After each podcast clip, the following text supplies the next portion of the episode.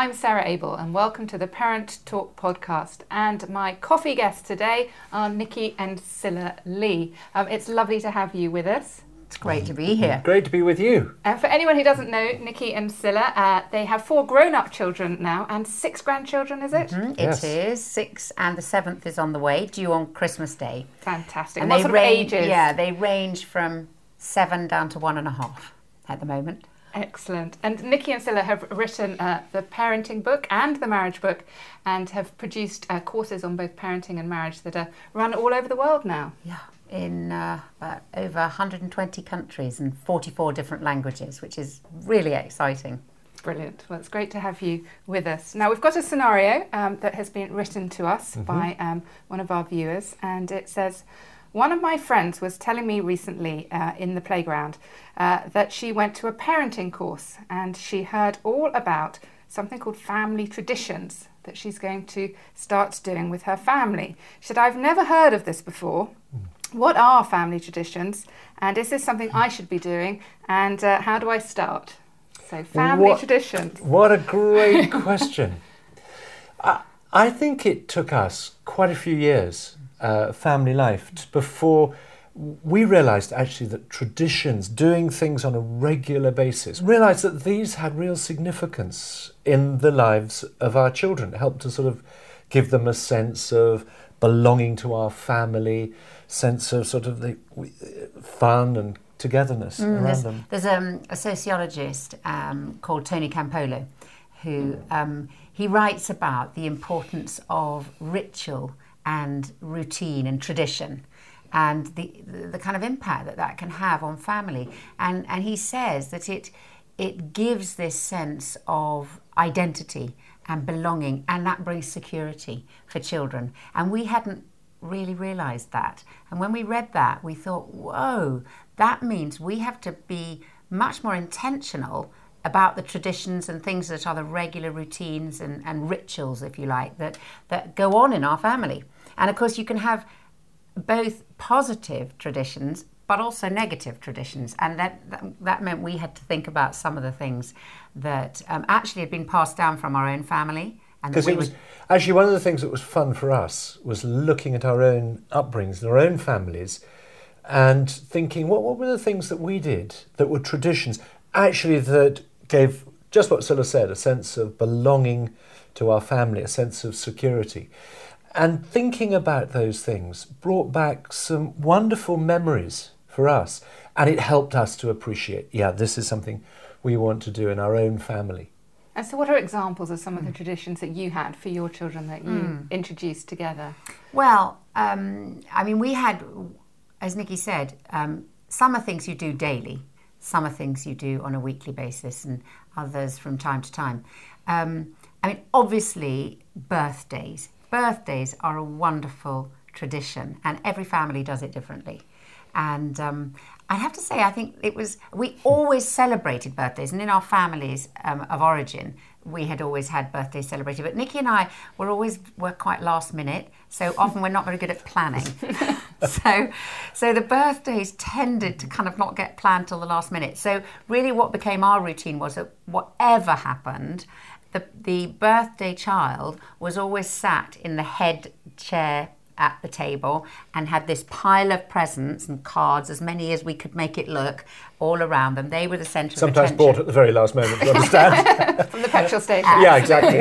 and then and then I would make a chocolate cake, and it was always a chocolate cake because that's what they wanted, with candles, and then we'd do it at tea time, and then we'd sort of make the whole room dark, and then there'd be candle lighting, and then we'd come in with the can with the cake, and you know, and that is how our kids think of birthdays. That's what we do. That's the basic, whether we manage to do a party or anything else.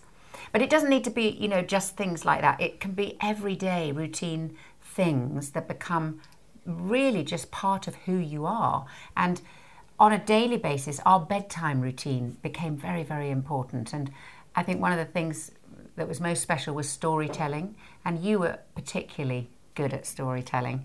And our kids loved that, absolutely loved that every night that was going to be a story time. Would they all have it together, the four of them, or would you do it for...? Well, obviously ages and one was very little, so it was in different combinations. Sometimes it was the older two, and then the third one was sort of join in and sort of pick up bits of the story. So so that that depended on on their age and the stage of family life. But we did get to the stage where we were reading children, stories to all four children together, and I, I I loved that. And of course, choosing a story that was going to hold them, uh, excite them, sort of exercise their imagination was was so good. But that on a you know, sometimes it was had to be shorter because things were we were doing something later that night. But every night, just trying to fit in some time to read a bit of a story became a very special time. And also, after the story had finished, then each would go to their own bed, um, and then we would have a kind of cosy um, time just with each child. I mean, if it was some, often it would be just me because Nikki was at work still or something.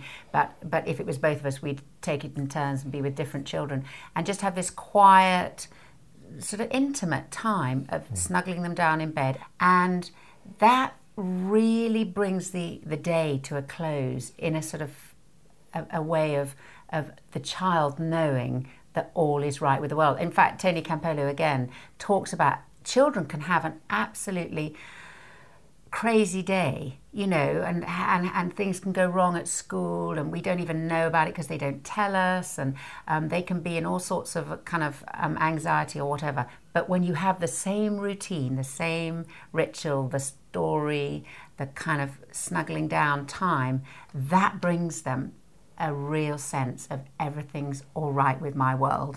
Hmm. And do you think it's become more of a challenge to create these traditions in the, in the sense of sometimes in families we can all be off doing our own thing? It, it, when I was younger, we might all sit down to watch the same T V programme, but generally people don't do that anymore. You might be on your separate devices or in different rooms, and people might have different meals at different times. Like, has it become more of a challenge, and, and how do we really be intentional about that? I think that's right. It has become more challenging and more important as a result, because you know some homes where each member of the family could watch their own television, could watch their own, or, or at least their own screen. And even that just coming together, if it's a special T V programme that, that you watch together, everybody enjoys, or having a, a meal together. I mean, many families actually don't have a table to sit around. And I, I remember talking to a young couple who'd been married about uh, three years, and um, they told us how they hadn't got a table. And then they had their first child, and one of their friends said to them, um, do you know, I, I would suggest that you get a table. One of the most important things that happened for us when we became parents was to have a table that we then sat around and had meals together. And that is certainly our experience. In fact, we have a son who's a furniture maker now, and he makes tables. And we asked him, why are you particularly making tables? And he said, well, that's where life happens, around the table. And we had many, many meals around the table together as a family. In fact, that, that was another tradition that we really intentionally um, implemented in our family, that we we had what we called a family night. And once a week, we had a, a meal around the table that we were all there for. And then rather than doing homework or going straight off to bed or to do whatever, we would do something fun together. And, um, you know, we'd play a game, or we'd, um, like in the summer, we'd have perhaps a barbecue and or go biking or play cricket, or I don't know, whatever it was. And that became a regular weekly family time that was a tradition that we did with our children right up until they were teenagers, and I mean on. And, look, and looking back, actually, I think that was one of the best investments we made in family life. And unless we'd set that as a tradition once a week, I don't think it would have happened very often. Mm. And we look back on those times and think those were when we had a lot of fun. Of course, they didn't always go well, you know, tears and fights and arguments at times. But there were enough where we had fun and everybody was together doing something. The other time, weekly time, which just sort of, it happened, it evolved, we hadn't really planned this, was around Saturday breakfast. Mm. And because you know, it wasn't going off to school, wasn't going off to work, Saturday breakfast became a time where we would have uh, croissant, pain chocolat, and I would take it in turns with each of the children to go off and buy the croissant and pain au chocolat. And it just sort of evolved. And those, it was probably, I don't know, twenty minutes going there and back. It became a special time with each child, taking them. And I can remember some of the occasions, some of the conversations we'd have around just that, that little tradition. And um, something that I brought in from my family was we, um, I grew up in Scotland, and we used to have a summer holiday for one week every summer. And we would um, go to another part of Scotland, to the, I didn't grow up by the sea. So we'd go to a beach and we'd be there for, for um, a week with just my family. And um, we did that until I was fourteen. And that was such a strong memory for me of really special times, and particularly with my father, my dad, and because we had so much fun. And um, so we have really felt that um, a holiday time is such a, an important time to be together as a family.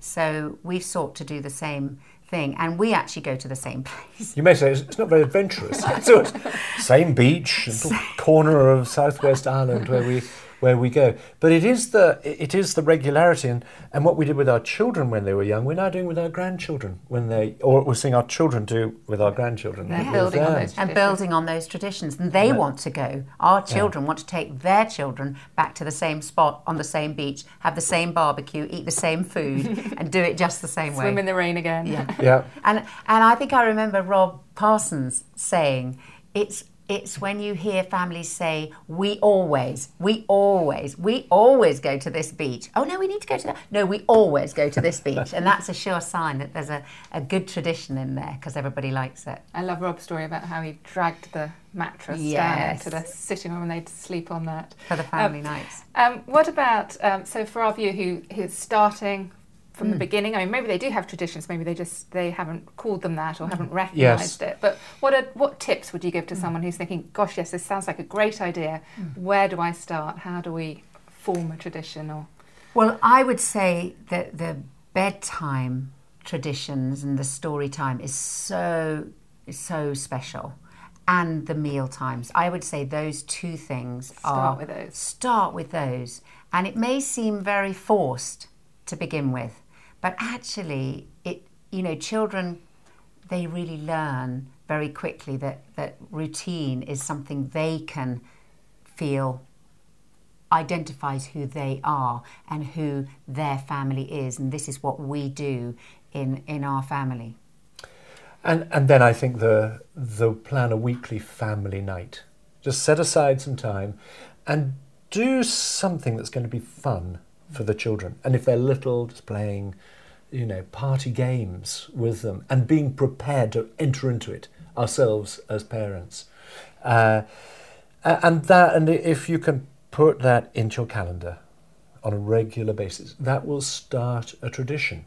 And and we've known parents who've started that where they've said, this has made a, a, a big difference to our family life, to our relationships with our families, and the children look forward to it because they know it's coming mm. each week. Brilliant. Thank you for those um, tips and that advice. Um, and we'd love to hear your family traditions as well. So if you've got some family traditions that you want to share with us, let us know on the Facebook page. And if you've got a question for the podcast, then do write in and let us know. And if we use your question, then we'll give you a copy of uh, Catherine Hill's fantastic book, If You Forget Everything Else, Remember This, Parenting in the Primary Years.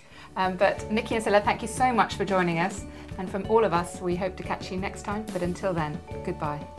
Goodbye.